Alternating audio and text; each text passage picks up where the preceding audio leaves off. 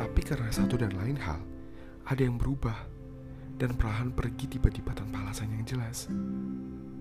Atau, ih, kok kamu berubah ya? Pernah kau dengar salah satu di antaranya? Benar, ketika kita berbicara tentang sikap seseorang atau orang lain, itu adalah hal yang di luar kemampuan kita,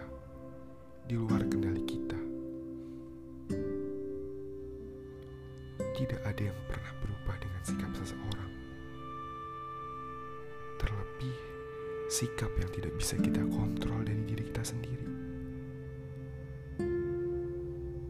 Sifat atau sikap orang lain itu, itu adalah di luar kendali kita. Dan kau tentu tahu, karena sesuatu di luar kendali kita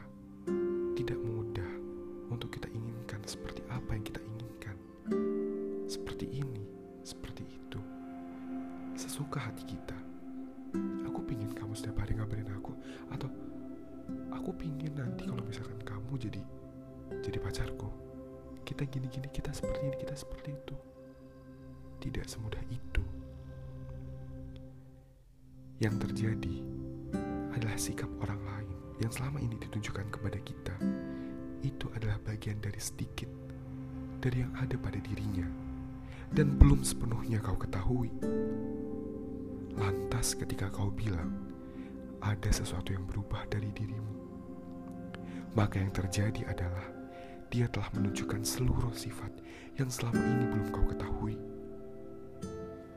Dan setelahnya, kau bisa menentukan sendiri dengan hati-hati.